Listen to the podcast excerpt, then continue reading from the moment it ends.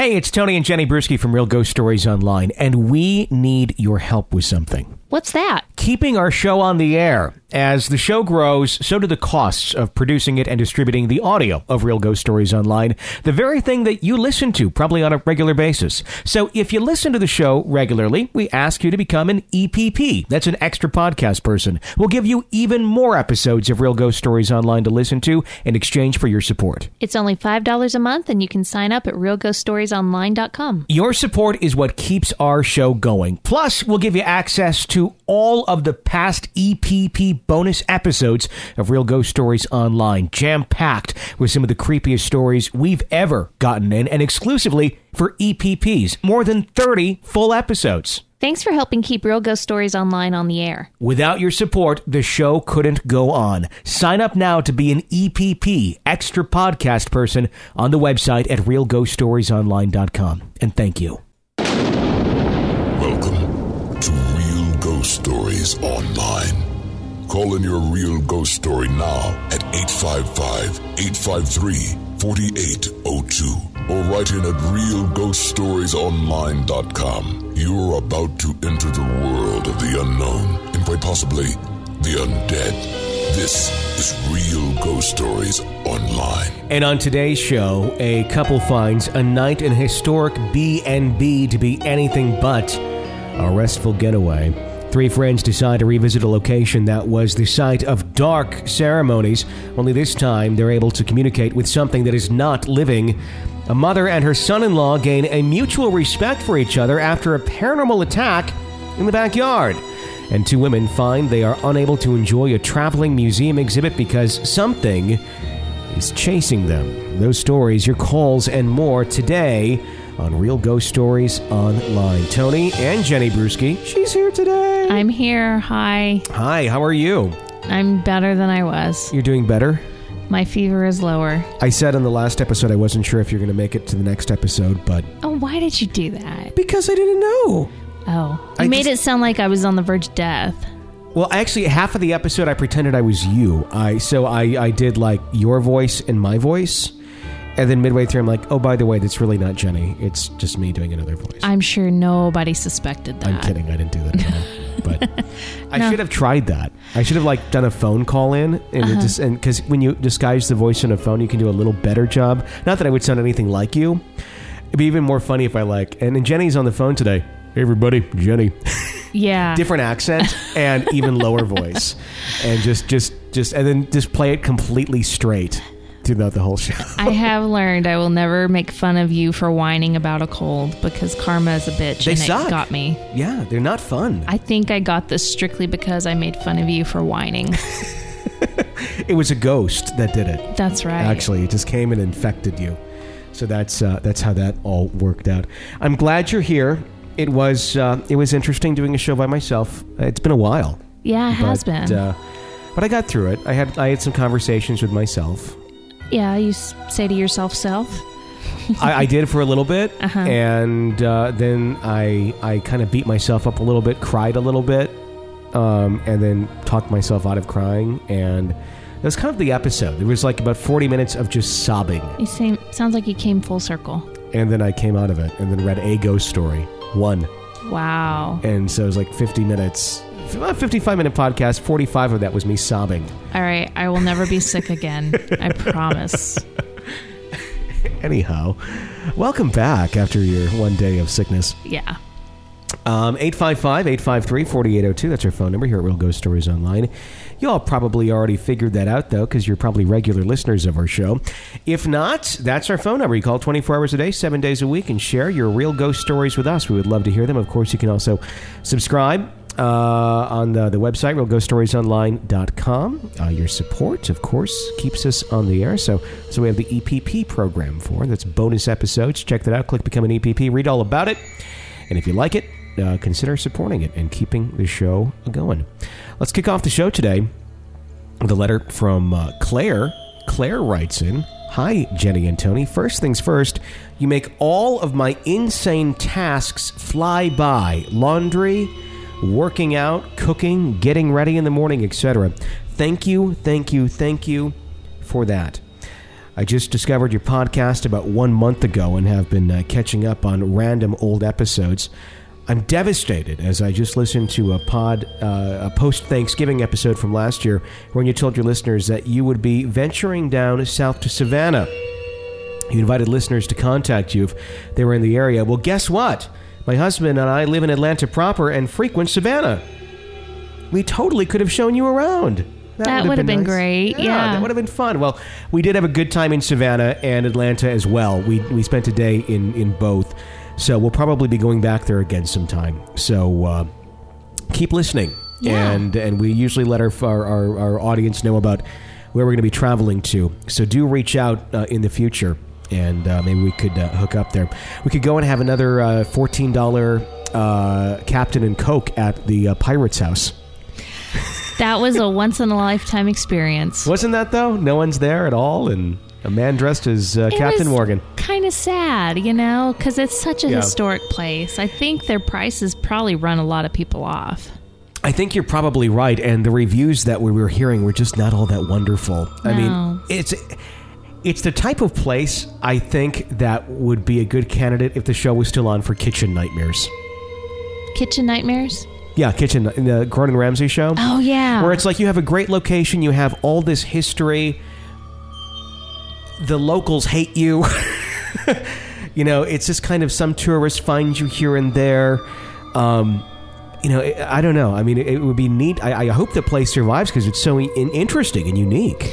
It's been around since 1753, I believe. So I think it's going to make it. Somebody will, if it, if this venture of it fails, it'll Yeah. turn around and whatnot. But anyhow, uh, thank you for for that. Uh, anyhow, we uh, we know all about the best food and haunt spots. Well, there we go. I know that would have been fun. Yes, uh, you must contact me if you find yourselves down this way again. We will.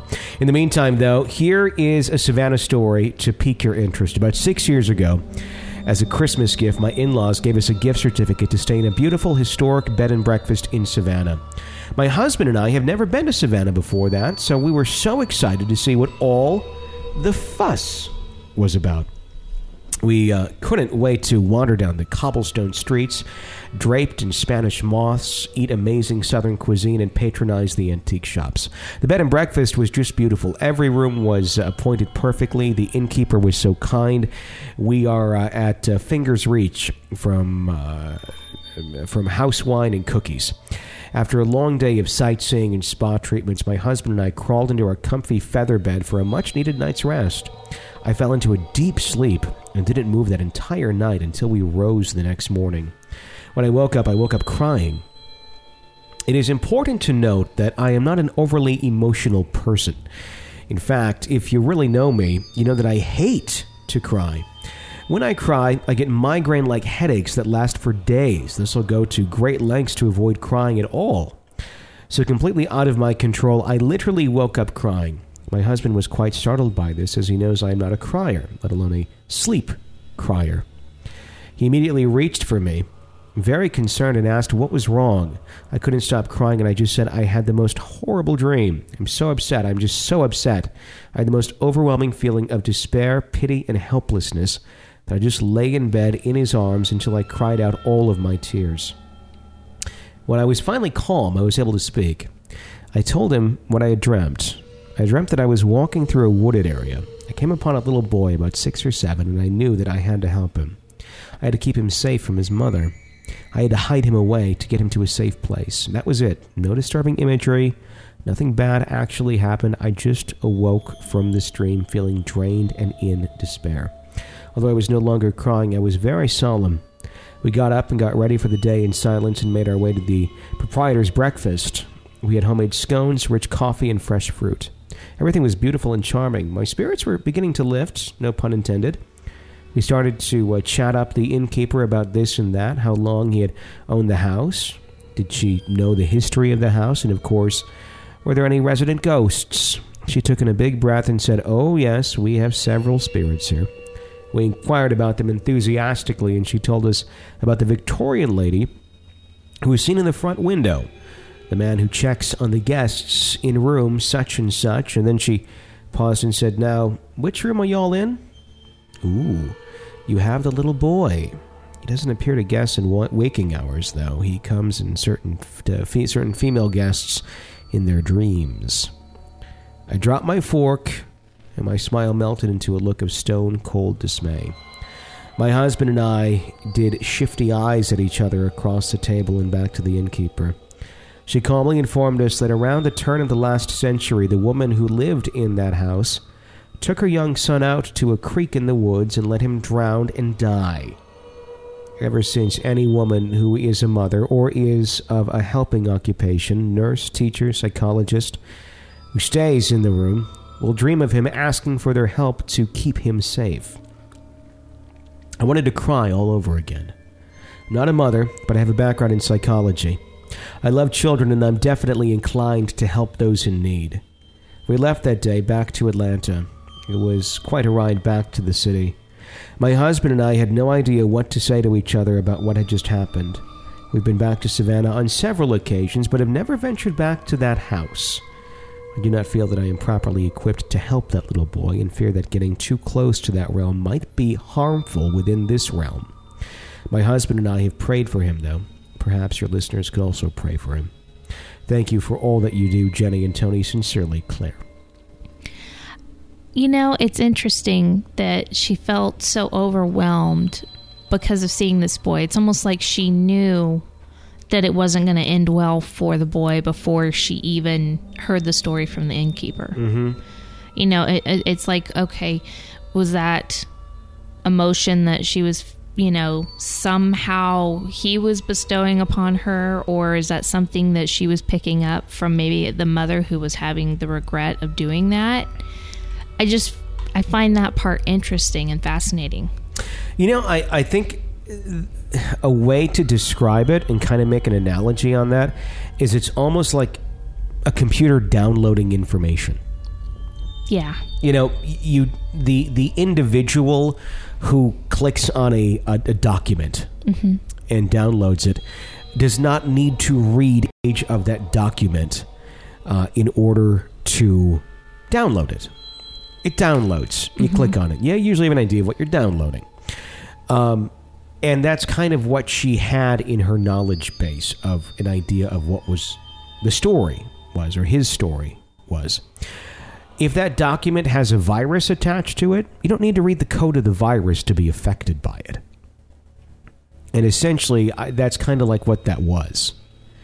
There was so much more to what came into her that was emotional, did not need words to be spoken of for her to be affected by it.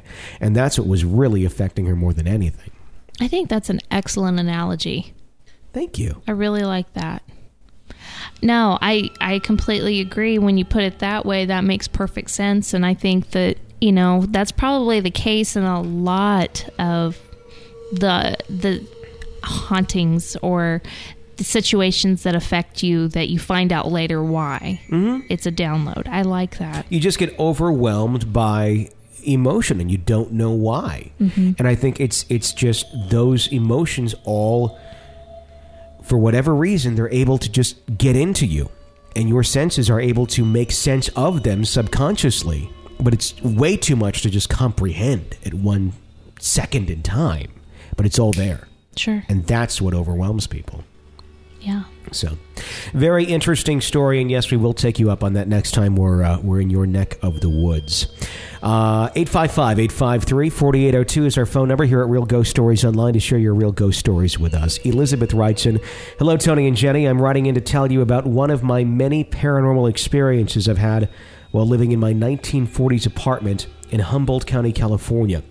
I've had a couple of experiences in this apartment, including paintings flying at me and hitting me from across the room, waking up in the morning with my front door open, and that my radio never works inside the house.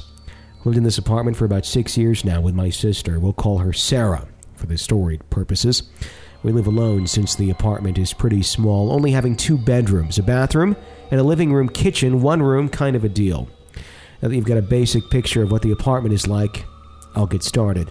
The bathroom sits in between Sarah's room and my own room, and the doors are almost always left open so we can talk to each other or, when needed, throw things at each other. The doors open in towards the bathroom from both sides, and you can't see who's going into the bathroom from either side as they close the doors.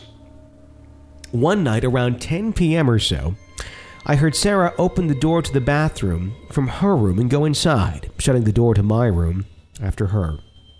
You can't see who it is going into the bathroom, only a shadow in the crack of the door frame, so I assumed it was just Sarah taking a shower or using the restroom. Nothing out of the ordinary, as this was a nightly occurrence. Anyways, after about a half an hour, I went into the kitchen to get something to eat. Startling when I walked past the open door from the kitchen to Sarah's room and seeing her sitting on her bed with her laptop out, I asked her, Did you just go into the bathroom? And she told me no, that she thought I had gone in and closed the doors. The bathroom doors were still closed, and we could see the shadow moving under the door. We were pretty scared and ran outside to the front patio area and stayed there for as long as we could.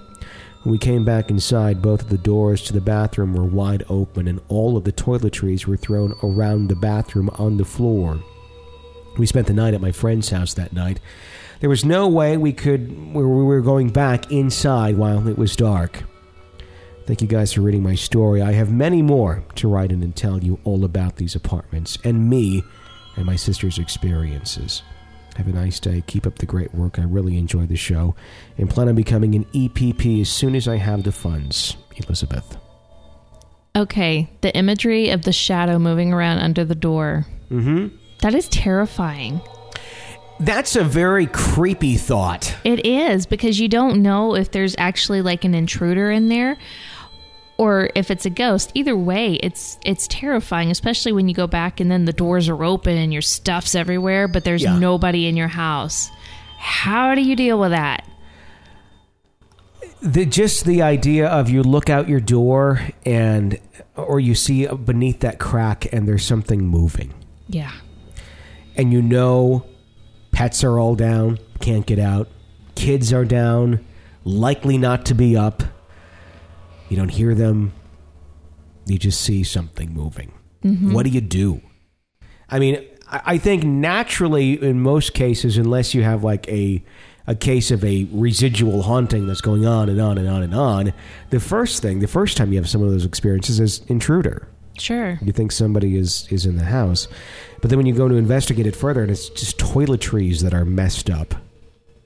Uh, Why? I mean, that's not an intruder like No. No. thing to do. No, but I can just see that, I, and maybe it already has been, but I can just see that being a scene in a horror movie. As the doors are closed, and then all of a sudden you see the shadow go by, and you hear that like screeching sound that's in every horror movie that terrifies you when you hear it. Because I know from the future, uh, now that we've talked about this, you are now going to look underneath our bedroom door uh, out of out of fear and curiosity. Or I won't, or I will refuse to look under any doors. I just want to tell you that um, because we recently changed the floor in our bedroom because we had this horrific carpet that was, you know, the- It was so gross. yeah, the the former owner had like dogs and such, and uh, well, they liked to use the bedroom uh, for purposes other than uh, you know laying around. So anyway, we got rid of that carpet and we just put some hard floor down. Um, if now that that is there, you can now see underneath the crack of the door because carpet used to kind of protrude Sure. up and you couldn't really see out. Um, as you walk through the bedroom, and I've noticed this myself in the first couple of nights, I kind of stopped and was like, "What?" Because outside of the door is also a hardwood or, or a hard, not hardwood, but it's a hard surface out there. Um, and if we have the hall light on, it does reflect a bit, and it, you can see the outside light underneath the crack there. For whatever reason, there's a shadow that is cast there, and as you move, it also moves. Okay. I just want to tell you, Okay, so it's not something that's going to get me. no, there's nothing moving out there because I, I first thought that I'm like, well, what's going on? But if you glance that direction with all the lights off and you see the hall light through the bottom of the door, you'll see a bit of a shadow in like kind of the middle, and then Uh-huh. as you walk perspective wise, it also moves, and Well- you think it, it looks like the shadow is also moving, but it's really not. And the floor on the other side outside our room is super shiny. Yeah. So it's going to reflect any little bit of anything. Sure. So I just want to tell you, in Okay. case now tonight you're like, oh, we talked about that, and then you glance over there, like, I tell you what, as you we see something move? go with the show, uh, mirrors and now under the door off limits. Well, I mean, now I know what it is. I'm not even remotely concerned when I look that way, but I just, I just kind of glance that way. I just make sure the door's shut. You know, that's all I do. But then I started noticing that, and it was like, what? The? Yeah, but that's all it is. Thanks for not telling me and freaking me out. I should have been like, oh my god, do you see that? Then I would be so mad at you for so long. You'd be in so much trouble. No. That's why I didn't. I just waited till a story brought it up. Mm-hmm. Then I can make an analogy and share with you that way. and then if you decide to murder me on the show, there's an audio record of it. So there we go. I Never said I'd kill you. Yet. 855 853 4802 is the phone number here at Real Ghost Stories Online. Of course, you can also write it on the website, realghoststoriesonline.com, and uh, share your ghost story with us that way. Whatever way you choose to share your story with us, we greatly appreciate it. what? Nothing. You're looking at me strangely. Tanner writes in. Oh, it's not Danny Tanner. Hi, Tony and Jenny. I came. Which, by the way, did we talk? Did we talk about that tonight? I think we've already hit the full Or did house we talk about that like just in our own conversation? No. I'm pretty sure it was here on the show that we already talked about Full House coming back. So excited about that. All right. It was like my favorite show when I was a kid. Anyhow, Tanner writes in. Hi, Tony and Jenny. I have a dog named Comet. I'm No. I came across your show when I was uh, finally out of things to listen to during work. Thanks for keeping me sane while I work. You guys are the best. Anyway, my story begins. My best friend Josh. He and I have been friends for about five years now, and I'm still good pals. I always knew something was special about Josh. I later found out about his special connection with the other side. He was able to connect and was able to feel them where we were. Josh was always a firm believer of the paranormal, and he finally found a way he could talk to them without using a Ouija board. He didn't particularly like Ouija boards because he said he wasn't comfortable with the spirits having to feed off your energy to talk to you. He thought about divining rods. Divining rods are copper rods that you hold by your sides, and it has an L shape to them, and you hold them and you ask questions to spirits, and they're able to answer you by uh, saying only yes or no with the rods. When you hold them, you ask a question, and if they say yes, they'll swing towards the inside of your body, and if they say no, they swing out. It honestly is hard to explain if you aren't familiar with these. I'm positive you can find videos or pictures of them online anywhere, but he uses these many times to talk to spirits he felt weren't harmful. But one night he was determined to find something that was demonic. Being the idiots that 18 year olds are, we set out to find something that we would later regret. We lived in a nice part of town in the suburbs of a nice neighborhood where not a lot of bad things happen. Josh told me about this unused sewer canal that he came across while hiking around on the outer parts of town. He immediately felt something evil coming from the dried out cement tunnel and he decided to explore inside. He walked in for about five minutes and his phone flashlight wasn't providing enough light anymore because the light of the sun had been swallowed out by the darkness of the tunnel. As soon as he decided he had seen enough, he decided to turn around and continue his hike. He came across something that would be eh, integrated into his head for years, or ingrained in his head for years. All over the wall, he saw upside down crosses and strange writings that were spray painted with red. As he stepped back, he noticed he was standing on a pentagram that was also spray painted into the cement floor of the tunnel. But the part that scared him the most and sent him running is that he saw in the corner two decapitated chickens that had been obviously used in some sick ritual. As soon as he saw that, he decided he had seen enough and ran as fast as he could out of there. He was 16 when he came across that, and it had been two years, so he told me that it would probably be all right to go back, thinking that maybe the people in that tunnel doing demonic things had most likely left and maybe found a new spot for their evil services. My friend, also named Tanner, agreed that it was probably okay to go into the canal because we felt, since we lived in such a good neighborhood, it was totally bogus. So the three of us got into Josh's car, drove out to the spot where you leave your car and have to hike into the desert. Only took us about 10 minutes to find the canal. And soon enough, we had our phone lights on, walking through the spider infested tunnel. Took a while to walk into the tunnel to find the spot that Josh told us about, and every step I took, I could feel my heart beating harder and harder. Soon enough, we could see the pentagram. I thought Josh made up the whole story, but there I was looking at the upside down crosses and the red paint that resides on the walls. There were no chickens there, which gave me a little sigh of relief. Josh then proceeded to pull out his divining rods and began with a standard question Are there any spirits here? It answered yes. Chills ran down my spine, and already, I already felt the room getting darker. Are you a boy? It answered no. Are you a girl? It then answered no. Then and there, we knew we weren't in the presence of a once living human. The spirit was demonic for sure. He then asked, Are you at peace? I then answered, No. I felt like I couldn't breathe. He asked a few more questions that I honestly can't remember to save my life. He finally asked, Are you here to harm any of us? The rods then swung in, telling us, Yes. Right then and there, I had to get out of there. I told Josh to stop and to put the rods away, and we got out of there faster than ever. None of us talked while driving home, and we haven't talked about it since. That night I tried to sleep, but it was impossible. I felt something staring at me and watching, my, watching me while I lay there in bed. I remember staring at the corner of my room, knowing something was there watching me. I never saw anything that night and finally fell asleep at 4 a.m. as soon as I woke up. I read my Bible, prayed again like I had done before, and I had slept. I haven't felt anything since, and I'm glad I haven't. Some people might think Josh was probably moving the rods on his own.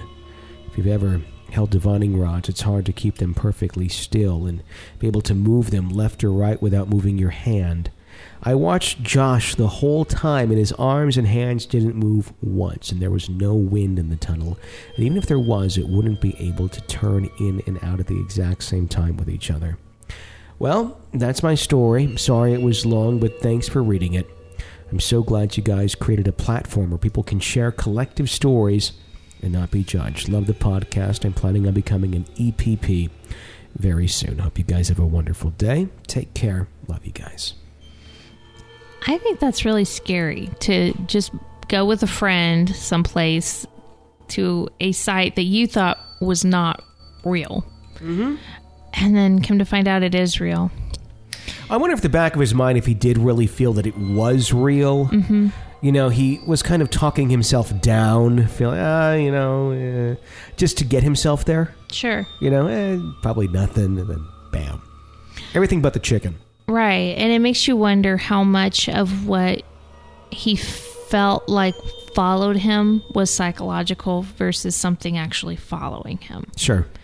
Because I don't know if the feeling of being watched and the other, you know, things that went on continued or if it was just that night while everything was so fresh in his mind. It's a good question, and it's a hard one to answer. It's kind of one of those that he individually has to kind of take a look at. But I do think Decapitated Chickens would make a great band name. How often do you think there are people out there who kind of want to half ass practice some sort of sick ritual? You know, like they're not really truly into what, you know, there's some hardcore people who really know what they're doing with these rituals and such. Um, and they know what they're doing and they know how to do it correctly. And there's plenty of idiots out there who go find a book, go read a blog, or read something online and go, I'm going to go try that. But they have no idea where to get a real live chicken. How often do you think rituals like that are performed? Using a bucket of KFC. Never. No, I'm so, or, or or the rotisserie chicken from the grocery store. And, and I'm being serious. I'm I'm I'm, I'm I'm I'm talking people who don't know what they're doing. I'm I'm not talking the hardcore who are into it, who who understand their practice and and all of that. I'm talking the average idiot who is I don't know 17 years old and goes I'm going to go be a satanist today or whatever. Okay.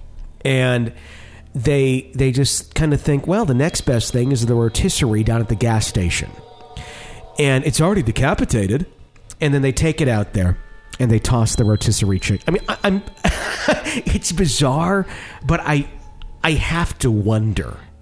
I don't think it ever happens. I, think, it does. No, I think even the Because- most idiotic of 17 year olds is going to understand No. that it's the killing of the chicken that makes that part of the ceremony. It's not going to work if, if the chicken's already dead and basted in lemon and basil for you. so that's not going to work. What if it's basted in sage? No, it's. What if it's a saged chicken? I think that that is only something that you would conjure up in your mind to ask. I don't think it's ever happened in the history of performing satanic rituals. Has somebody gone and gotten KFC or, or a rotisserie chicken for for a, for a satanic ritual? Is that a sentence? That's or, something or a that- conversation you thought you'd ever have to No, have it's not. It's not at all.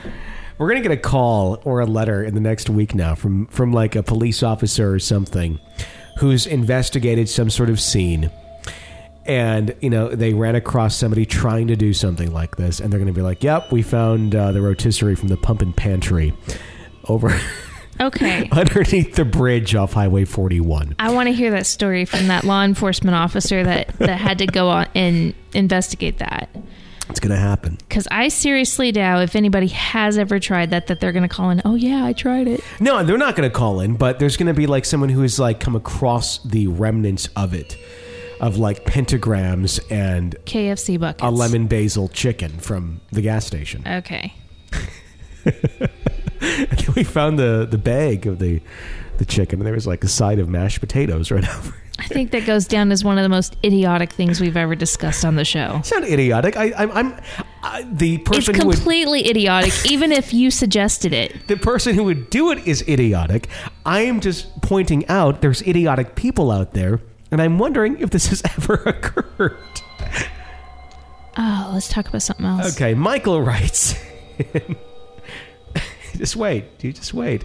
You're the one who curates the stories, so you have to be honest if one of these comes in. I had no idea you were going to go down that path with that story. no, I'm not saying that. I'm saying if one of these stories comes in, if, if somebody actually writes in now and says, "Yes, I'm an officer," or whatever. Mm-hmm. and this actually happened. You have to bring this to the table. You can't like Oh, I wipe will. this under the rug No. and go, "I'm wrong." No, I will. I will. Okay. I'm curious. We, we might get one of the. I'm, I'm. I don't know. We'll see. Next week, let's talk about it. Bring up the lemon basil chicken satanic ritual. we should name the episode that lemon basil chicken satanic ritual. Michael writes in, Thank you for sharing my first story. It came as a surprise that I heard it while getting ready for work at 4 a.m. in the morning. This experience also takes place in my birth country, El Salvador, but it happened prior to my birth. I'm 22 now, and my siblings, so approximately uh, in the late 80s. It occurred to my father when he and my mother were beginning to start their life together. They were matrilocal, so they resided in the home of my mother's parents. And within the first days, my father would sleep in the backyard, not only for the respect of my grandparents and that of my mother, but also because my grandmother didn't particularly fancy the idea of him residing in the home. Plus, he also hated the alternative of sleeping in the couch and always enjoyed hammocks and uh, preference and uh, common lifestyle habit. Our backyard wasn't big per se, but it was spacious enough to have an open and deep storage facility where my mother generally had a collection of plants against the wall shelves, kind of like a walk in botanical garden at the time. The random boxes of clothes or unused household things in the bottom parts. Across the storage, the storage space in the center hung a long hammock, which we kept there whenever days or nights got too hot, other than the times when we would uh, hang it on the nearby trees, which we had at a longitudinal back uh, wall side of the uh, backyard's soiled ground region. It should add that the main walkway at that of the storage were all tiled, and we had two bulldogs at the time and random turtles that would wander the ground soil regions where all of our trees were. On this particular occasion, my mother had gone into an argument with my father, and like any other night, he took his place in the outside hammock. Am I saying hammock correctly now these days? You are. It Yeah. doesn't sound weird like it used to sound when you'd said hammock. My Wisconsin version of hammock, which was hammock. Yeah, that's that's just messed up. Let's get a hammock. My dad, my mom got my dad a hammock for Father's Day one year. I'll never forget how hard my mother laughed at you when you said that in front of her the first time. Yeah, I kind of cried in the corner for a little while. Yeah. My mom got my dad one for Father's Day, and it was one of those like it was like the not connect to a tree, but kind of like how you hang a a swing on a porch. Uh-huh. Uh, it's like two little metal, like a metal bar holding Yeah. one. Yeah, and it was a green one. I think he got it like in a Menards or something. And uh, it was funny. My dad would go out there and nap on the porch every now and then, That's cool. and he would snore really loudly and scare the wildlife. During the night, he said he was awoken by rustling in the trees. The one he emphasized was the largest tree we had, which sprouted mangoes and basically overshadowed the whole backyard, sounding as if something was jumping from branch to branch. He didn't think much of it and tried to continue his rest. He then said that he heard scratching, as if something was scratching against the tree's trunk. He again assumed nothing of it and figured it was the dogs trying to catch something or doing their business. During the period that he had gone back to sleep, he woke up once again to find that he was slowly spinning in circles as if they were turning the hammock from both ends, initially trapping him within the hammock and making it further uncomfortable and difficult to break from. As it grew tighter and began to cause him pain, he clarified that there was no wind, and even if so, not strong enough to literally turn his body in circles within the hammock. He automatically assumed it was my uncles, my mother's younger brothers, They were all around their 20s and had a reputation of, in layman's term, hazing him into the family. He called out for them to stop and that the joke was over, but stated that something felt really wrong about the whole situation, especially due to the fact that neither one of the dogs had made a sound as he looked through the air holes that all common hammocks have. He realized he couldn't see anyone at all at either end as the hammock continuously spun. My father was a Christian, so at seeing this, he began to say his prayers, and within the first phases, he realized that the hammock began spinning the opposite direction and slowly but effectively loosened enough for him to free himself and crawl and stumble away from the storage and towards the iron door that led inside the home. He had stated that this was a difficult task due to the heavy weight he felt over his whole body, and realizing the door was locked, which was something that was never done when he slept over, he began knocking, uh, which uh, quickly turned into pounding while he kept asking to please be let in. Whenever anyone knocked or hit the backyard door, it was like a thundering, echoing sound around the whole house. Eventually, my mother and grandfather opened the door because both assumed he was just messing around or was going to give some excuse to go inside because of the prior argument and due to the way he was pleading to be let in. But my grandmother basically ordered them to let him in right away. When he stumbled into the living room shaking, part of them didn't take him too serious because he was also generally not the type to behave like that. And at this point, my uncles were all downstairs and gathered around. My grandmother, to everyone's surprise, broke path through all of them and immediately told my uncle to take him to one of the upstairs bedrooms. She had quickly seen his condition, trembling, sweating, and pale. We all knew she was very sensitive to these things, but she never truly openly acknowledged it or pondered much on the idea. She took the position of caring for him, warning everyone to keep their space as to avoid whatever that had come to him from trying itself to any one, from tying itself to any one of them. The days that followed afterwards were told by my grandmother, mother, and even my grandfather of my father's high fevers and very ill state, both physically and mentally. He was basically deteriorating.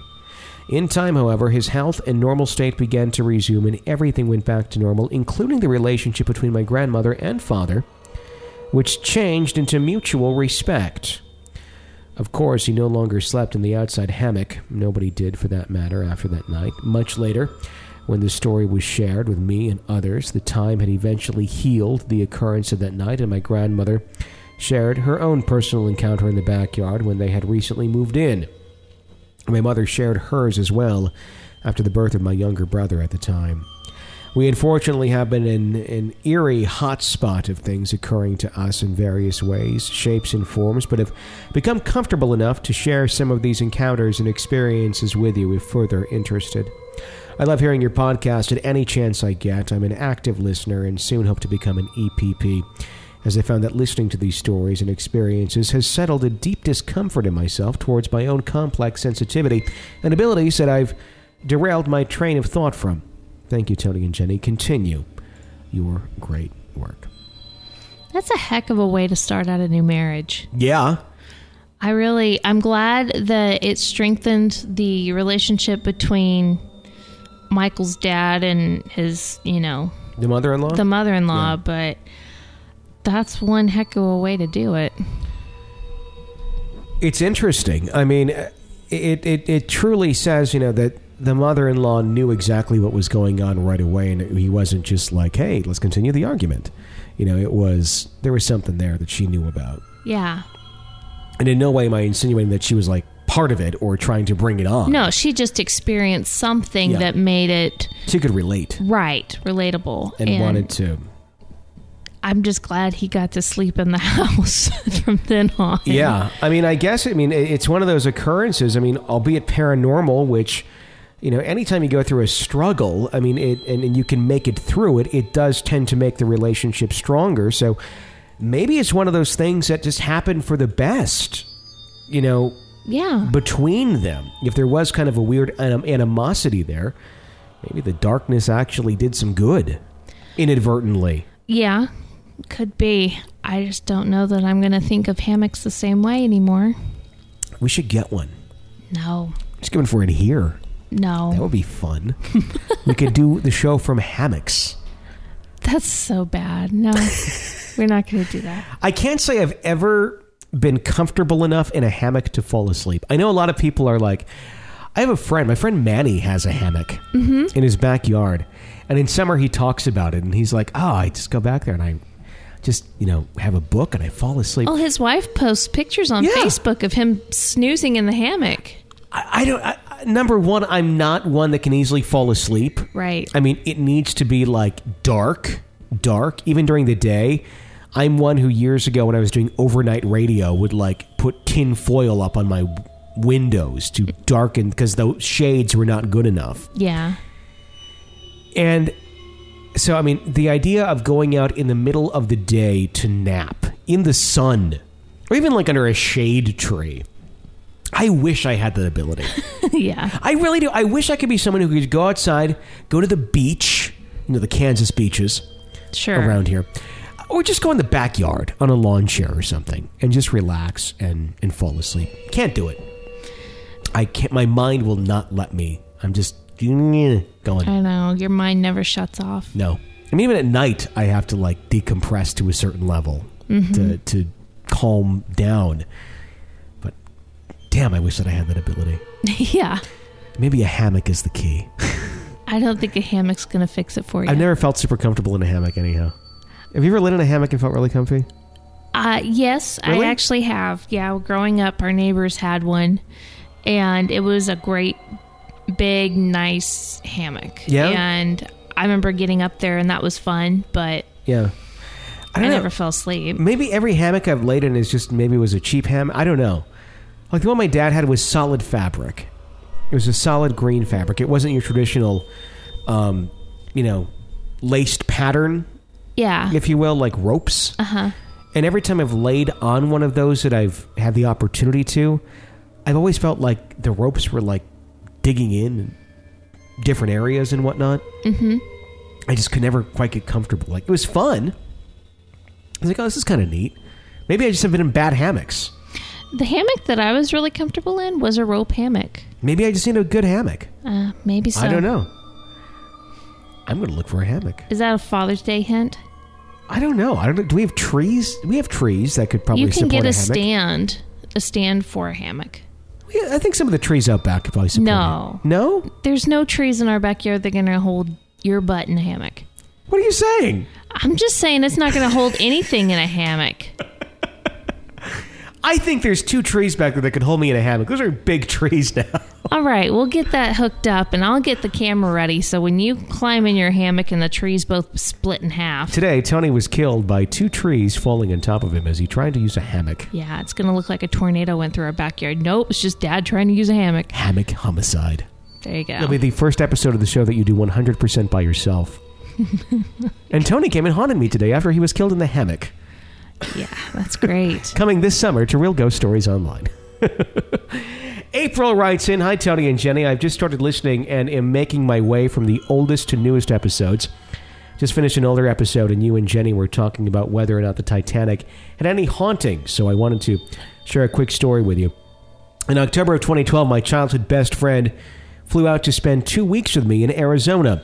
We were determined to visit as many haunted houses as possible and managed to get through 13 in 10 days. We drove to nearby Las Vegas since she had never been there. While visiting the aquarium at Mandalay Bay, we learned that they had a Titanic exhibit. Both my friend and I love history, so we jumped at the opportunity. We went to buy tickets for later in the evening and found out that they had a ghost tour. We arrived that night for the tour. Turns out that the ghost tour is basically just the last tour of the night. The guide walks you through and just tells you stories like one of the workers says that this picture falls off the walls every night, and so and so swears that this spot is always cold. It was pretty corny, but I was fascinated by the actual artifacts that they had from the ship. Around midway through the tour, my friend and I fell back from the group as we wanted to read the inscriptions on the plaques and spend more time looking at the artifacts. Towards the end of the exhibit, you enter a room that is built to resemble the deck. You walk through a swinging door with a porthole to enter the room, and if you were to continue walking, you would exit the room through a similar door.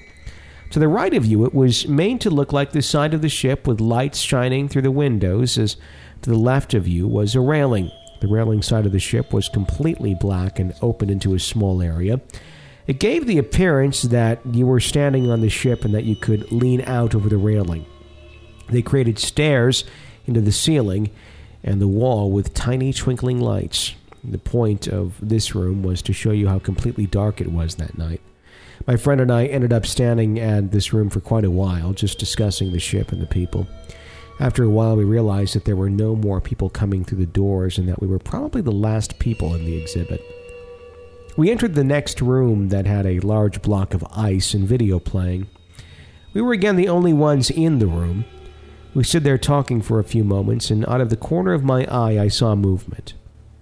I turned to look and realized there was an older man standing there.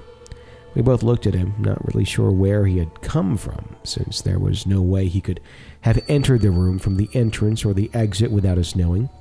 He didn't say anything, but he just looked at us and then let down the or left down the exit hallway. After he left, we started laughing at each other and saying how creepy it was that he just sort of appeared and how there must be a door behind a curtain on the wall or something of the sort. We left the room down the narrow exit hallway and entered the next room. This room had another video and soft music playing. In the center of the room, there was a glass case that held dishes that had been pulled up from the seafloor. My friend and I were looking at the dishes and the other exhibits when suddenly we heard a very loud and deep male voice. The word was drawn out a bit and it sounded more like leave. My friend and I both froze and looked at each other from across the room. I asked her, Did you just hear that? She looked at me with a horrified look that probably mirrored my own face and responded, What did you hear? I think we were both in shock and quite honestly disbelief that we what, what we had just heard. We tried to justify it and said maybe it was someone over a microphone. We both knew it wasn't. To me, it sounded like it was right in my ear. It didn't come from any particular direction. It wouldn't have been able to determine where the speaker had been standing because the voice seemed to have been everywhere at once. We both realized that if it had been from a loudspeaker or some type of audio device, that it was not from one that we had ever heard. There always seems to be an echo or feedback from an audio device, like I said, and this had sounded like it was right in my ear. As we were standing there pretty much dumbfounded, I saw my friend's face drain of color. I saw that she was looking at something behind me. I turned around and saw the same old man standing at the entrance of the room. The same entrance that we had just walked through a few minutes earlier. Once again, he just looked at us and then backed up and turned down the hallway. There's no possible way that we could have walked down the narrow hallway and into the second room without us seeing him. There's literally nowhere that he could have hidden. At this point, my legs grew a mind of their own, and I pretty much left rubber running out of that room into the last room. The last room contained the largest piece of the ship that had been pulled out of the ocean. It is a part of the outer shell and sat right above the water level. It is complete with the original windows and rivets and is quite a sight. I've wanted to see that piece. Yeah. I didn't realize it was in that exhibit. Yeah, it's in Vegas. I've been to that exhibit. Mm-hmm. Never went through it because I'd been to some of the other ones. I thought, oh, that's the same one I've seen before. I didn't realize they had that piece there. We'll have to do that next time. Yeah, I really want to see that piece because it's a huge chunk of the ship. Mm-hmm. Um, it was in Chicago for a while. Another time I should have gone and seen it. Anyhow, the room empties into the gift shop, and we pretty much ran into customers as we left the exhibit. The employee at the counter looked alarmed and asked us what was wrong. We started laughing and told him what had happened and that we must have freaked ourselves out listening to the ghost tour. The employee looked confused and asked more about the old man employee that we had seen who had gone back down the hallway. We didn't really have a good description of him, but that was that he was wearing a black type of shirt and had white hair and just was creepy. Obviously, we pay a lot of attention to detail. The employee got the attention of the tour guide and had us repeat our story. They both looked at each other in confusion and then told us that the oldest employee working there was a woman in her 40s and that none of them had white hair. They also confirmed that they had known we were the last guests in the exhibit and that their policy was to allow the guests to stay as long as they liked. She said they had one guest that made them stay uh, stay two hours after they had closed and they were not allowed to ask them to leave. They also confirmed that they did not have any loudspeakers or security cameras set up in any of the rooms. While we were in the gift shop, they sent another employee through the exhibit to find the man that we had seen. The employee came back and said that it was clear that all the guests had left. I can't say for sure what we experienced was paranormal, but I can say that it completely freaked me out. I'd love to go back and visit the exhibit again, especially to really look at the last room with a piece of the ship rather than running past it thinking we had a ghost chasing us. However, next time I'm going in the middle of the day when there are lots of people. So I think that there's, to me, no question that it was something paranormal. But the question is okay, was it something related to the ship? Or did it just happen to be somebody that was haunting that exhibit? Because it didn't sound like he was of the time period. Did they describe the clothing? He just said he was wearing just a dark shirt and had gray hair. You know, and hmm. that's one of those things that if he had been kind of of that time period, Yeah. you'd know it. Well, she did say that they do pay attention to a lot of detail. No, she was being sarcastic. Oh. Because she said that, you know, he had Okay. gray hair and was creepy, and she said, obviously, we pay a lot of attention to detail. Okay, I was actually reading it as like she paid a lot of attention. No, she was being sarcastic. Ah, I missed that part. Yeah.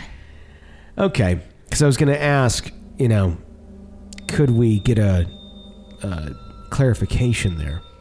Probably not. And I don't think I'd want to stand there and take notice of what somebody looked like when they're chasing me. I'd just be running. The thing is, though, a lot of clothing of that time. I mean, I mean depending on what you're talking about here, mm-hmm. but just your average. I'm putting on clothes for the day. I'm not putting on clothes for a, a, a gala or an event or something. Mm-hmm. Not super descriptive, fairly plain. Yeah. if you will, in a lot of cases. So, could it have been a ghost wearing his comfies, if you will? In Oh. theory, yes. But I think they would have picked up if it looked like it was from a different era. Because Okay. even just a regular shirt and pants Yeah. from 1912 looks different than a regular shirt and pants from, you know, however long ago this was 2012, 100 years later. Can ghosts change their fashion? Can you change what you're wearing as a ghost? We've talked about that, and, and, and that's kind of something that I think our audience is split on. Yeah. Some believe yes, and some believe no. Mhm. I really think that this was a paranormal event, but whether or not it was tied to the ship, I'm not sure on that. I don't know. I mean, it's you think old man and you think Titanic, but there were so many people who died on that ship that were not old. Yeah, So, um, but you also think. I mean, what hotel did she say this was at now? it's at Mandalay, Okay, because it used to be at the the Luxor, Yeah. next door. Um, it's in terms of Las Vegas, a fairly recent hotel. Mm-hmm. It's not part of old Vegas. Fairly new property. Prior to it being there, it was a desert. Mm-hmm. Yeah, lots of people come and go. Sure, there's a lot, lot of energy potentially there. I'm just trying to think of history of you know. I, don't- I just I had the feeling it has to do with the ship. Okay. I don't know why. I just I don't know.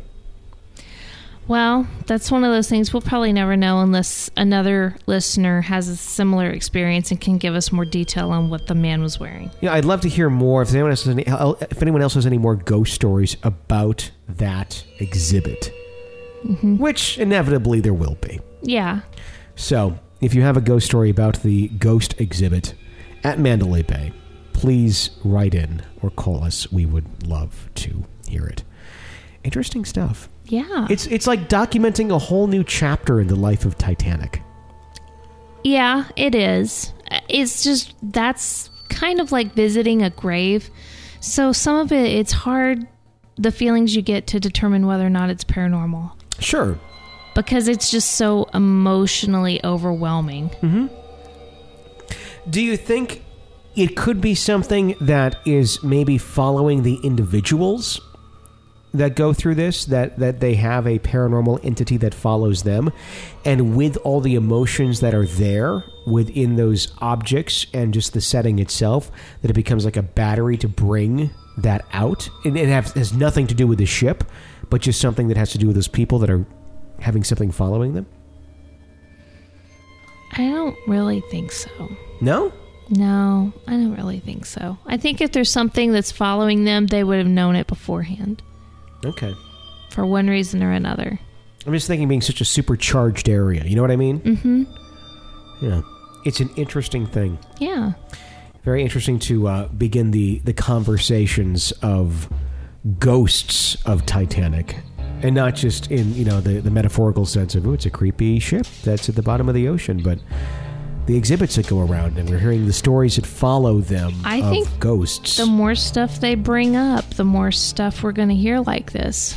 It's neat. I love being a part of that. Just being a Titanic dork my entire life, being able to be like part of sharing the story. Yeah. It's really kind of exciting. So, interesting stuff. If you have more on that, let us know. 855 853 4802. Of course, you can write it on the website, realghoststoriesonline.com. And if you like the show, the show, please consider supporting it, helping to keep us on the air, becoming an EPP. 33 bonus episodes go out to you instantly when you sign up video, all sorts of uh, exclusives for you as a thank you, and the satisfaction of knowing that you are keeping this show on the air. Until next time, for Jenny Brueski, I'm Tony Brueski. Thank you for listening to another episode of Real Ghost Stories Online.